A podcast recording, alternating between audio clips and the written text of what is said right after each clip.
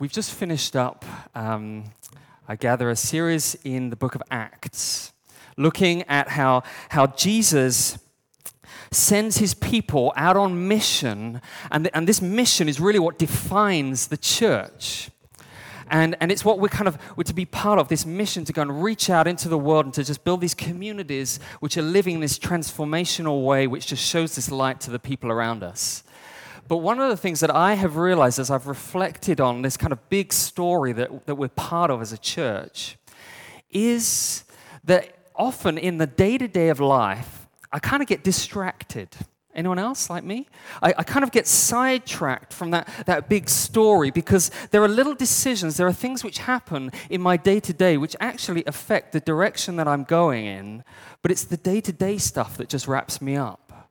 And so we're looking at this kind of series in wisdom, because wisdom here is going to is to be looking at the choices and the forks in the road that we have in our everyday lives and the nitty gritty of life to see how when we make wise choices in these things like money and relationships and uh, career and plans and all these different things that that these things are what shape our vision of the bigger picture that we're in and the direction we're going in. So, so for the next eight weeks, we're going to be looking in the book of Proverbs and looking at different topics and uh, looking at wisdom in different areas. So we're just going to kind of intro that a little bit today, and then we're going to go on this journey over the summer. Okay? Good. Let me just pray for us before we dive in.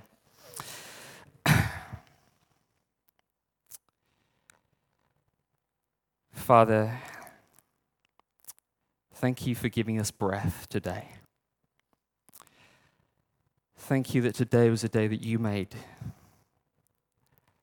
And it's a day that you have brought us here, not just to be here because this is what we always do, but it's a day because we want to hear your word and you want to speak to us.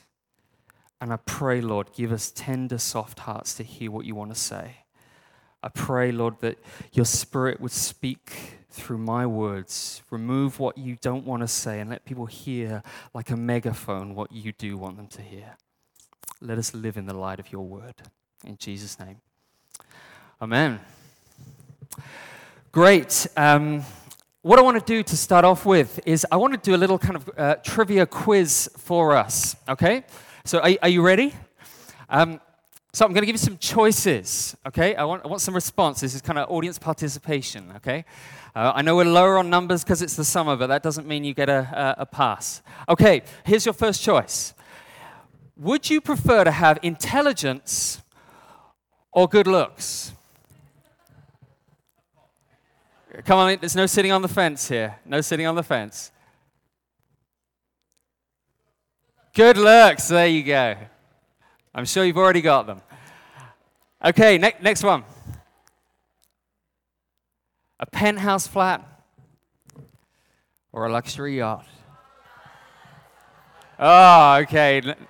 Nobody's into the sea. Okay, next one. A trip to the moon or unlimited beach days? Okay, you, you guys are safe here. You, you kind of, okay.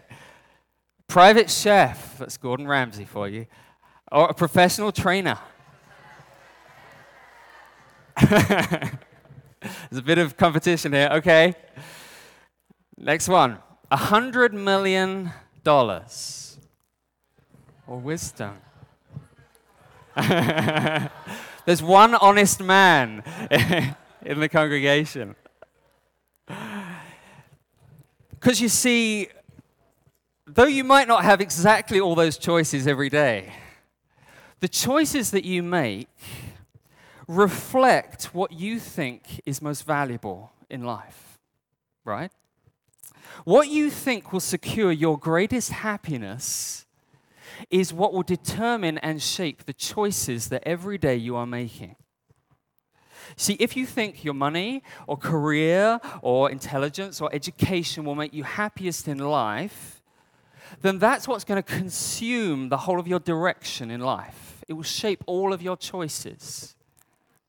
But when we come to looking at the book of Proverbs, we're looking at a, at a, book which is a collection of collections of sayings of wise people, the most significant of whom is King Solomon. And if you know who King Solomon is, he was the wisest king in the world. And, and the kind of backdrop to the story about King Solomon is that um, his dad, the greatest king that Israel had ever had, King David, has died. King Solomon takes the throne as a young man, and God comes to him in a dream and says, Ask me for anything you want. You know, he has that choice of all of those different things. And Solomon says, without a blink of an eye, says, Give me wisdom. Give me wisdom more than anything else. Give me wisdom. And God says, You have chosen wisely. Because you see, He knows that if I got that $100 million, I could still be a fool and squander it all. But if I have wisdom, I have something which is going to be shaping everything in my life. And so the book of Proverbs basically is going to come to us and it's going to say, with a question, it's going to say, What do you want in your life? What is most valuable in your life? What's the destination that you want to go into? Because here now, uh, it is a father talking to a son, and he's going to say, Hey, listen, this is the destination. Are you going to listen to me? Are you going to hear where I want you to go? And so, Proverbs 8 verse 1 to 5. Do have your bulletin open. I'm going to kind of uh, refer to it uh, during this morning. Um, Proverbs 8, 1 to 5. It says, Wisdom, wisdom does not wisdom call. Okay, does not understanding raise her voice on the heights beside the way. And then it says, at the crossroads, she takes her stand behind, beside the gates in front of the town. At the entrance of the portals, she cries aloud. Basically, this passage starts off at the busy intersection of a city. And, and it's on the, and here is wisdom on the heights where, where, uh, where people are going along their way, choosing the lifestyles they want to live. It's beside, uh, beside the gates of the, uh, the crossroads of, of, the, um, of the city, where, where decisions, whether you're going to go left or whether you're going to go right, are being made. It's right at the gates of the city, of the town, where all the buying and selling and the trading and the political judgments and the work decisions are being made choices everywhere. Okay, big choices. Who do I marry? What job do I take? What profile picture do I put on Facebook? Or smaller, everyday choices like do I shout at my kids or say nothing? Do I make that phone call or do I let it be? Do I pursue that relationship, that school, or do I wait? All these choices you and I face every single day. And this is the, the, context where he's saying you're at the crossroads of these choices. And right in the midst of all the noise, of all the voices which are coming from your friends and your family and your colleagues and the media and everything around you, wisdom calls. And wisdom is personified as this kind of beautiful, noble woman and she says, calling out to you and me, she says, Listen to my voice. Hear, listen to me. Verse 10 Take my instruction instead of silver, and knowledge rather than choice gold. For wisdom is better than jewels, and all that you desire, all that you desire cannot compare with her. That's a pretty big statement. Advertising sells you products on the basis of your greatest desires and fantasies and promises to fulfill them. Okay? Have you seen these adverts like, get this deodorant and suddenly you'll become irresistibly attractive to the opposite sex? Have you seen those kind of adverts? And, and you know, we believe it because we buy it, right? And that's how advertising works. And, and we also believe the advertising which plays to the different kind of fantasies that we have about what makes us happy. Like, if I just had well behaved children, then my life would be happy. If I just had a boyfriend, then life would be wonderful. And, and, and we get this kind of wisdom from everywhere else. And when the Bible comes and brings this call of wisdom that is different from all the other wisdoms that you'll hear around, sometimes we can think it sounds like a very sensible Christian middle aged aunt who is so sensible that she'd never do anything exciting at all in her life. She just sounds a little bit boring, sometimes we think, when we think about biblical wisdom. But Proverbs here, it's, it's very clever the way he does it. Proverbs is us listening into this father and his son talking to each other. And you know what? In chapter 9,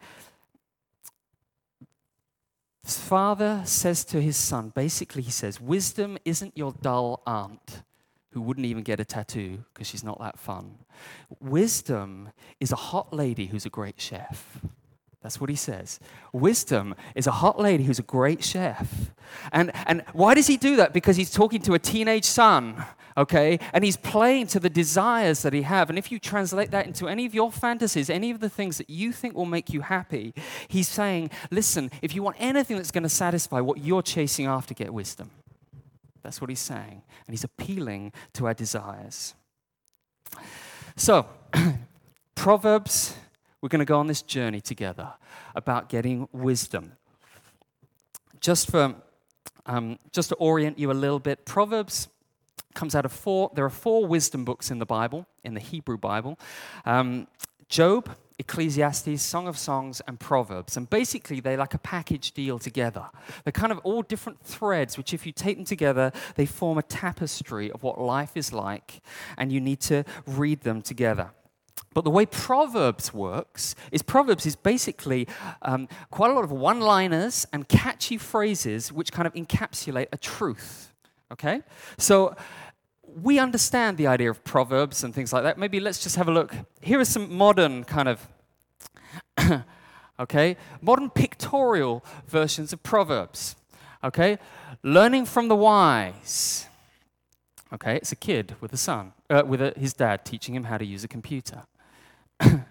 Next one. Smart communication isn't always the smartest communication. Okay, it's a catchy phrase, but you get the idea, right? Next one. The most valuable thing handed down the generations togetherness. Okay? You get the idea? the way to a dad's heart is through his stomach. Okay? The, you get the idea. We have these ideas of proverbs in the world, right? Collective wisdom bring. Was there another one? I think that was it. Oh, yes. Okay. What goes around comes around. Okay? These are proverbs that we, we, we understand the concepts, but they're giving us not everything about the topic, but they're giving you something that's memorable for you to chew on. Okay? So, what we're, we're going to look at, the, these wisdoms have come through observation, experience of what works in life. So, we're going to look at this idea of wisdom through three things. We're going to look at the meaning of wisdom, the way to wisdom, and the call of wisdom. Okay? The meaning of wisdom, the way to wisdom, and the call of wisdom. okay. So, if you look through the passage, you will keep hearing that the passage just keeps talking about wisdom. But what is wisdom? Okay, let's tell you what wisdom isn't first. Wisdom is not intelligence or education. You know, in Hong Kong, we prize education. We might say, take education instead of silver, okay, instead of our money, because education will get more silver eventually. Some of us think the most valuable thing you can give to your children is education. Now, education is important, but Proverbs says that's not true. Education is not the most important thing. Going to a seminary doesn't teach you actually how to be a pastor. You could have a ton of PhDs and not know how to do life at all, right? The most brilliant, well read, intelligent people I know, some of them have train wreck in their relationships. Some of them just have no idea how to do relationships, but they're smart. And Proverbs will say wisdom is not just education or intelligence. It's also not just morality, okay? Wisdom is, is intrinsically connected to doing and acting in a right way, in a right way which fits in the way God has ordered the world. But it's far more than just right or wrong. You know, in, in England in the 1650s, it's very interesting. They, they thought that if we get the most, the most moral people in the country together and we make them into the parliament, then the country will just run amazingly. So they did this. It's called the Barebone's parliament. And um, uh, can you imagine what happened? They got all these kind of very moral people and put them in the parliament, and it was a disaster. Because morality is not the same as wisdom. And wisdom is not going to, morality is not the only way that you can learn to live life. the Bible word for wisdom is the word chokmah. Okay? Can you say that? Chokmah. It's like you're clearing your throat. Okay? That's the only bit of Hebrew I'm going to give you. Okay? Chokmah. Okay? In Exodus, it's applied to those who've got the skill of, of crafting wood and crafting silver and gold. It's the skill of knowing how to do something well. And in the Bible, it's not just, you know, you could have the skill of, if you know how to do a successful business, you have business chokmah, okay? You've got the skill of doing it well. But in the Bible, it's more than just doing something with a bit of know how. It's actually knowing how to do relationships. It's knowing, it's the skill of living well, in God's world with God and, and in relationships, doing relationships well with God, with your family, and with the people around you. That's what Chokmah is. It's in the complexity of life where, you know, so much is not black and white. So much of life is just gray, right? Isn't so much just, uh, just gray where you don't know the way to go? And Chokmah is the way of taking biblical truth and applying it into your life in a way which helps you to live in the marketplace of life. You know, it's, um, I've had many of these decisions where I don't know, I have two choices and both of them seem okay. You know, when Fiona and I, um, when Fiona and I wanted to get married, Fiona's parents refused. What do you do in that situation? Honor your father and mother is a biblical command. Don't be a slave to the fear of men is another biblical command. Two things, they both seem right. What do you do? What do I need? Google it? No, I need chokmah. I need wisdom. It's the same as if you have, uh, you know, you've got a kid who's rebellious, rebelling against your authority. Two different things. Do you need love and grace and forgiveness, or do you need discipline and justice? Both of them are good things. What do you do? Chokmah. You need it. And so it's the way of getting knowledge so you understand the way things generally work in the world. It's seeing your present situation clearly, and it's having a strategy for knowing how to navigate the gray, all in God's world, so that you can do relationships right. That is Chokmah. But I find in the issue of guidance, many people come to, uh, come to me, and, and I think we have, we have a wrong view of how God guides in life, okay? Um, I have many people say, I want to know what God's will for my life is. How do I know if this job is God's will for my life? You know, we're very afraid of getting it wrong. You know, if we make, make something uh, wrong, we, we think of life like, um, uh, like a, a doorway.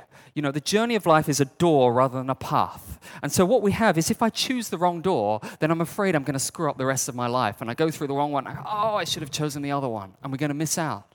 That's how we feel in life often. And so you have like door A, B, C in front of you. You know, it could be three jobs. And I have people come to say, what, God, what job does God want me to take? And I'll say to them, well, are any of them terrorism? And they say no, generally. Uh, kidnapping, drug smuggling, and they say, okay, uh, no. If the answer is yes, we might have to chat about it. But, but they say, but I want to know what God, God wants. And I say, well, it's, it's not here a moral choice. It's not a sin issue. It's a wisdom issue. It's a chokmah issue. But we struggle with this, I think, because we like to have the idea of a kind of a door which you just open and that's the way you go. And God to kind of give a little pointy finger, just saying it's that door.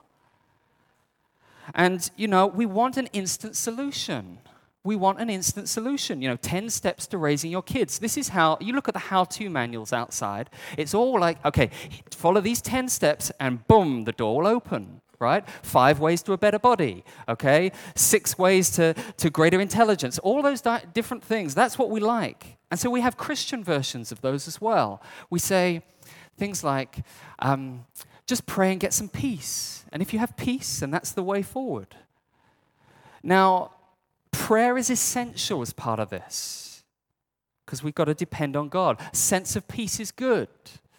But you know, in the Bible, Saul had a great sense of peace when he was having Christians martyred. Right? And um, I've had people come to me who've said, I've prayed about joining a church and I just didn't have peace about it, so I didn't join a church. And, I, and I'm going, okay, sounds like you're listening to yourself there, you're not listening to God. right? Or other people will say, okay, follow the open doors. Now, sometimes that's, that's a good idea, but you know, Jonah in the Bible got an open door to run away from God to go to Tarshish. You know, he goes to the ticket, ship ticket office and he says, Hey, are there any tickets for Tarshish? And they say, Yes, there are. And he says, Wow, it's a sign, an open door. Really? You know, I've had doors which seemed to open and suddenly they were slammed in my face. And then I thought, God, what are you playing at? I thought that was you right? And we get confused. Anyone been there? Another one is like, the Holy Spirit told me. Now, I believe very strongly the Spirit does and has in my life prompted me in numerous ways. We're going to talk about this later, um, later in the year. But I believe God uses our intuitions to guide us. But here's a very important thing we need to be careful of don't ascribe your gut the same authority as God's word. Okay? Because I had a guy who was, um, he was convinced the Holy Spirit had told him to be a worship music leader. Okay? And you know, if the Holy Spirit tells you, you can't argue with that, right? You can't argue with anyone who says, God told me. It's like, okay. so he goes to the worship music practice. And let me just tell you if the Holy Spirit had called him, he had called him as a sign of judgment on whoever he was going to sing to. Because he lacked chokmah. But this is some of the ways that we misunderstand how God wants us to operate in the world. We want a plug and play formula. Life is more complex than that. And God is more relational than just dishing out a kind of how to guide. God wants a relationship with you, and in a relationship, chokmah comes.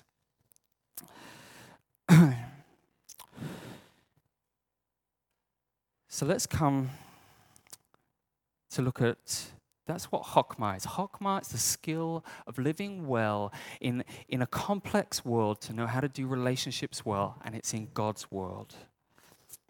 Let me say, how do we get wisdom? How do we get this chokmah? The way to wisdom, okay? That's point two. If you want to just show there are many ways that people think about getting wisdom. So, Confucius said this Three methods we may learn wisdom first by reflection, second, imitation, and third, by experience. There is some wisdom in that. There is some wisdom in that. And, and we could talk about many of those different things, and the Bible would agree with some of those areas. But the Bible and Proverbs is going to tell us there's something that Confucius has missed out in his definition. And Confucius has missed out what in chapter 9, verse 10, the book of Proverbs says is the beginning of wisdom. It says, The fear of the Lord is the beginning of wisdom, and knowledge of the Holy One is insight. The fear of the Lord is the beginning of wisdom, and knowledge of the Holy One is insight. That's weird. Right? Just think how weird that is. The fear of Yahweh is the beginning of wisdom. Because we think fear is bad, right? Generally. But what Proverbs and what the Bible shows us, there are two types of fear you can have. The first type of fear comes when you when you fear that you've messed up and your boss is going to shout at you. You're going to get punished for something. Have a look at this verse that Moses says Exodus 20. Okay? God showed himself to the mountain to sinful people at Mount Sinai. They pull back terrified. And Moses says, and they say to Moses, Don't let God speak or we'll die. And then Moses says this Do not fear. For God has come to test you, that the fear of him may be before you, that you may not sin. Do you see? He says, Do not fear that you may fear. Do you get that? Two types of fear that he's talking about. The first is that fear, the negative fear of punishment, that brings many people, including many of us, to church to try and be very moral because we're worried that maybe if we don't do the right thing, then God is going to smite us right? That's often the motivation for many, much religion that we do. But that's not what he's talking about here. There's another kind of fear. That's the fear that the fear of him may be in you. And have a look at the, the next verse. the next verse from Nehemiah. from Nehemiah, he says this He says, O Lord, God of heaven, the great and awesome God, let your ear be attentive to the prayer of your servant, to the prayer of your servants who delight, who delight to fear your name who delight to fear your name. You see, there's something awesomely terrifying about God. If you actually to think about someone who can create the whole universe, that is pretty terrifying. But there's something that if you run to Him, the fear of Him drives out all other fears. You can care, care less about what other people think because you care more about what He thinks. You see, there's delight and there's fear together. There's love and there's fear because there's beauty and greatness together in God. And what you love most is what you also fear hurting or losing or disappointing the most. I mean, it's a bit like um, if you've got a kid who Taylor Swift is like, they're obsessed with Taylor Swift, okay? And, um, and you suddenly, they're walking down the street and they spot Taylor Swift in the corner, like just standing there. Now, what emotions fill them? What's going through their mind? There's this mix of love and excitement and wanting to run up and say hi. But then there's also this mix of this, this fear and awe that someone who's so great in their eyes kind of comes before you, and you're, you're worried that you might say something stupid. You might do something stupid. You might say something which, which will lessen the, the greatness in which the presence you're in. And it's this sense of an awe filled love for God that leaves you trembling before Him, but wanting to, attracted and wanting to run to Him. Because we realize that God is God and I am not. Do you know that? God is God and you are not. And so the fear of the Lord, here's my definition, is when I treasure God in His beauty and awesome majesty so much so that I do not want to do anything to displease Him to treasure Him so much that I don't want to, every day I'm going out, I don't want to put anything else before you. I don't want anyone else to come before you because that's idolatry. I don't want that. I want to treasure you before anything else. Now, that kind of fear sets you free from everyone else's opinion. It sets you free from caring too much about what you think about yourself and you think about things. You know, so often I have been in so many arguments where I'm trying to prove myself to be right, even though I know that I'm wrong, because I just have to be right. Because I think more of myself and my opinion than, than other people. But fools think they know best. Fools think they know best. Do you notice? In chapter 8, 13, the fear of the Lord is the hatred of evil. And then the first thing on the list is pride. Okay? First thing on the list is pride. And what is pride? What's pride? Pride is thinking you know best. Pride is thinking you know best. And I mean, just think about it. Just take dating, for example. Take dating. Some of us, because we think we know best, some of us are so picky we won't date anyone unless they're perfect for you, right? Unless, you know, according to your criteria and in your mind that makes sense. And so you complain about the lack of guys and the lack of girls here, um, but you're passing up perfectly good, godly guys and godly girls because you're looking for Scarlett Johansson or you're looking for somebody who's going to buy you, a, uh, able to have the financial ability to buy you a flat on the peak. And that's foolish. That's not the real world. That's idolatry, even. And the fear of the Lord sets you free from elevating your criteria and this idolatry of perfection and what you think above, because uh, you think that's what's going to satisfy you, above fearing God and allowing Him to then shape the reality of your world. And seeing that just frees you to actually see clearly and not stupidly.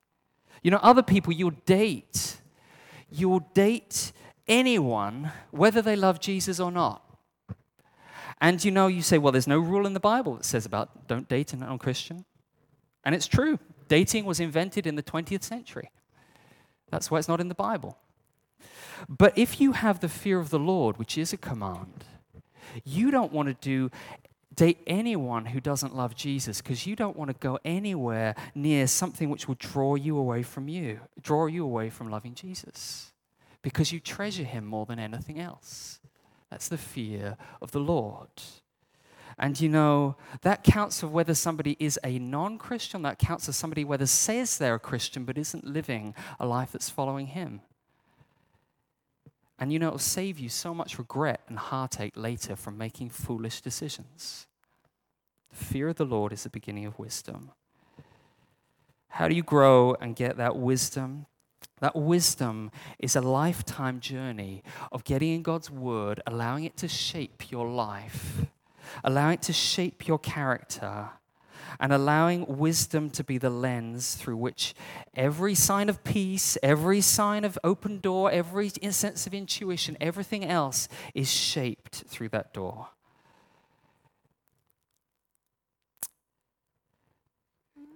Because sinful people like you and me, we mess up continually. We continually turn left instead of right. But we should only we often should have that negative fear of God, but we can only have that positive fear of God when you realize that in God's word, He speaks this word of the gospel. It says there's now no condemnation for those who are in Christ Jesus, which means you can be free from the negative fear, to free to be free to love and fear Him because you realize your identity is no longer at stake. What others think about you is no longer the key thing. What He thinks about you is the main thing in your life. That's why, I'm going to do two more th- one more thing. That's why, if we want to be a wise community, we need to be an awe filled community. And to be an awe filled community, we need to be a Bible soaked community because it's as we get in God's word that we get to know who God is. And then as we rehearse that with each other, that is going to guide us and lead us in the paths of life that we keep coming to the crossroads of life. But it's not just a fear of God this way, there's also this sense of if you're a fool, you believe you're be- you believe you know best, and so you don't involve others in your decisions. But if you notice, Proverbs 9, verse 8 says, Don't reprove a scoffer, or he'll hate you. Reprove, that means correct, a wise man, and he will love you. Give instruction to a wiser man, and he will still be wiser. What is he saying? He's saying wisdom is also a community experience. Do you get that? It's a community experience. It's people growing together, teaching each other, and walking along together as they walk in the fear of God together. Because God, the fear of God gives you a teachable, humble spirit to realize that you don't know all the answers. Do you know people who think they know all the answers? They're some of the most foolish people there are. Do you know why I know this? Because this is very personal for me. I had a mental breakdown because I thought I knew better than anybody else, and I wouldn't go to other people for wisdom. And I still see that tendency for independence in my life. And this is the challenging part that it, to be part of a community who loves Jesus is not to just live our lives independently and then come to church on a Sunday and think we just praise God and then we go away and make all the decisions by ourselves. But at the significant forks in your road, in your life, Proverbs is telling you if you want to be wise, you will bring the counsel of other people, godly people, not just anybody, not just anybody, but godly people into your life. You know, it's things like do we have the humility and the teachability to say things like, hey, I'm fighting with my spouse every day, and I don't know how to deal with this. Could you help me? Could you walk with me through this? Are we humble enough to be open enough with somebody in this church to do that? It's the things of saying, I'm struggling with same sex attraction. I'm struggling with thoughts about somebody else who is not my spouse, and I don't know how to handle it. Will you walk with me in this? Guide me. Because so many of us are actually fools, like so often I am.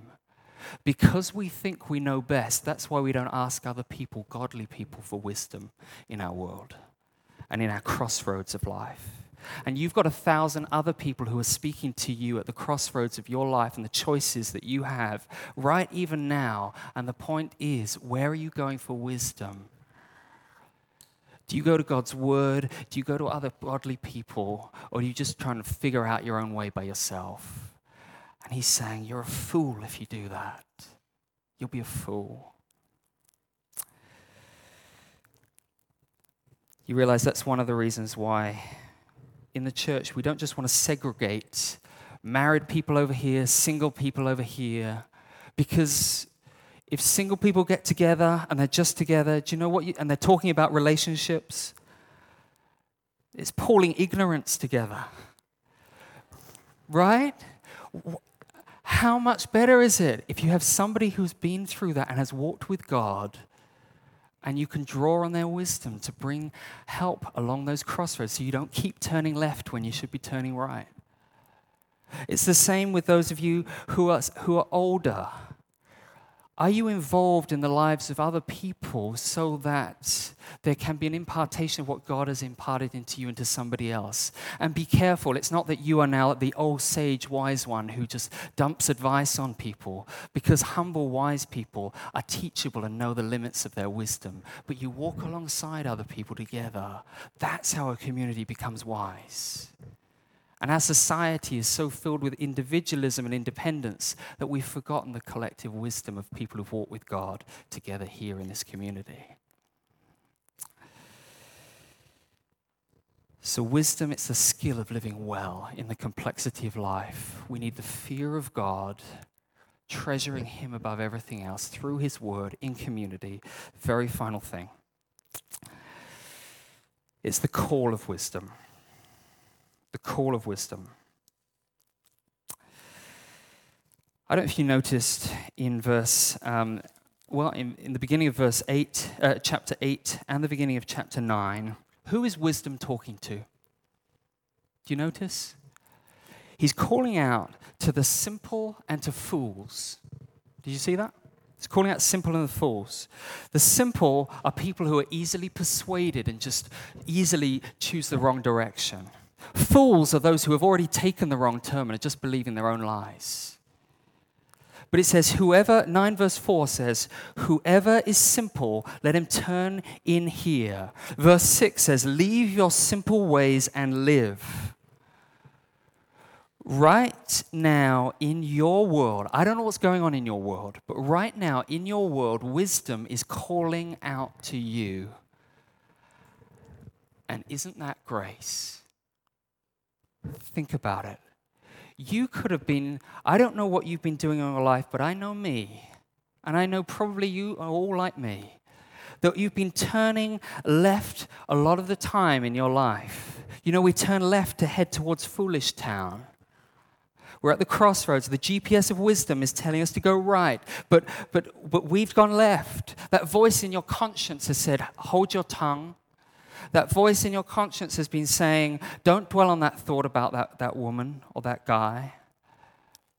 That voice has been telling you, spend time in God's word, pick up your phone to your dad, even though he hurt you. That voice has been telling you that. It's been telling you to go right, and you've been going left deliberately. Deliberately. And it may be you've been turning left for a long time. Maybe you're, you're kind of, you, you've gone to Foolish Town and you're now like, you've got a nice bed and breakfast there and you've settled down. You've been there for a long time, making foolish choices. But the amazing thing of grace is that wisdom is still calling out to you today and saying it's not too late. Though you have turned left, today is a day where you can now turn right and listen to me.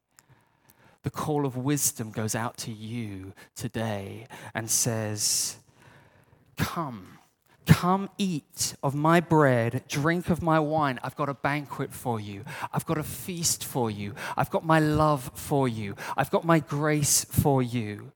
Today, you can eat of the satisfaction of saying no to your porn habit, to say yes to, to the freedom from shame Today, the word turn, it says, it's what Jesus says, it's the word repent. It's the same word. And when the New Testament says the idea of wisdom, do you know what it says? It's not talking just an idea in the mind, it's not talking a concept, it's not just nice advice. When the New Testament says wisdom, it says it's talking about a person, it's talking about Jesus Christ. 1 Corinthians says, God chose the foolish in the world, like you and me, to shame the wise. Because of him, you are in Christ Jesus, who became for us wisdom from God. That means Jesus himself is calling out to you with all the choices that you have, and he's saying, Run to me, turn to me, come to me right now with whatever is going on in your life, and you will find a feast prepared for you. Experience my love so you're not craving for it from everyone else. My forgiveness so you're free from the guilt and shame which stops you from learning how to discipline and bring out your kids so well with wisdom. Come to me. Because Psalm 130 says, With the Lord there is forgiveness, therefore we will fear you. Jesus is calling you. Will you come to him for wisdom? Let's pray.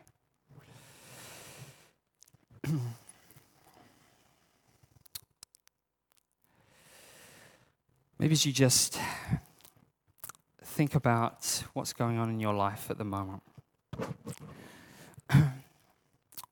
Actually, on the screen, we will have just a few questions for you to just reflect for a minute. Because I don't want us to, to run away from actually responding to what Jesus is trying to say to you right now. So have a look at these four questions. Because some of you here, you have got issues in your life that you know are real and you've gone and talked to nobody about them. And today, Jesus is calling you to say, Who are you going to go to for godly wisdom. Some of you are wrestling with choices at the moment and you're wondering, what do I do? And it's felt like you've been waiting for a long time. And Jesus is just saying, Come to me, trust me, treasure me, and I will lead you on this path. You will not miss out. Some of you have just never got enough into God's word enough to really understand wisdom and all. And God is saying to you, Will you come into my word with my, other, with my people and will you let me speak to you? Just like you to pray by yourself in reflection of those questions. Just respond to Jesus yourself right now. If you're a Christian, if you're not a Christian, where do you get your wisdom from?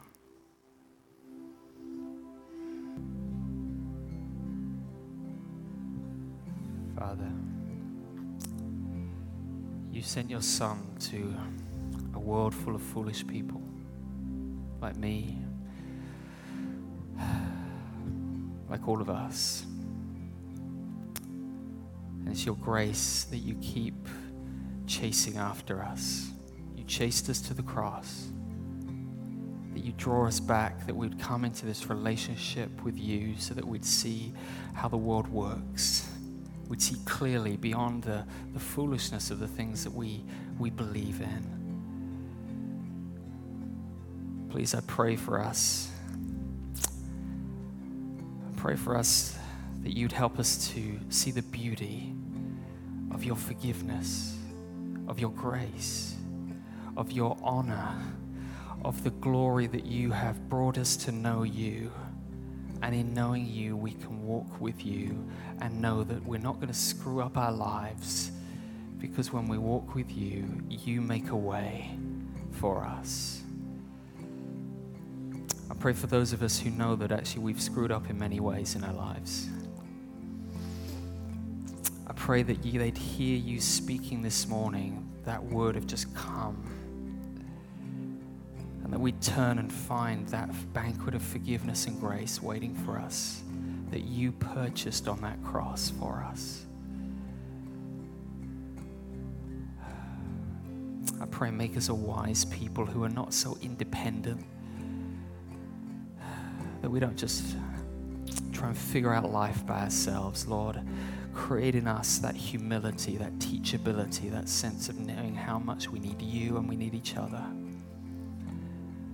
And grow us in wisdom to love you, to do our relationships well, that will honor you. In Jesus' name.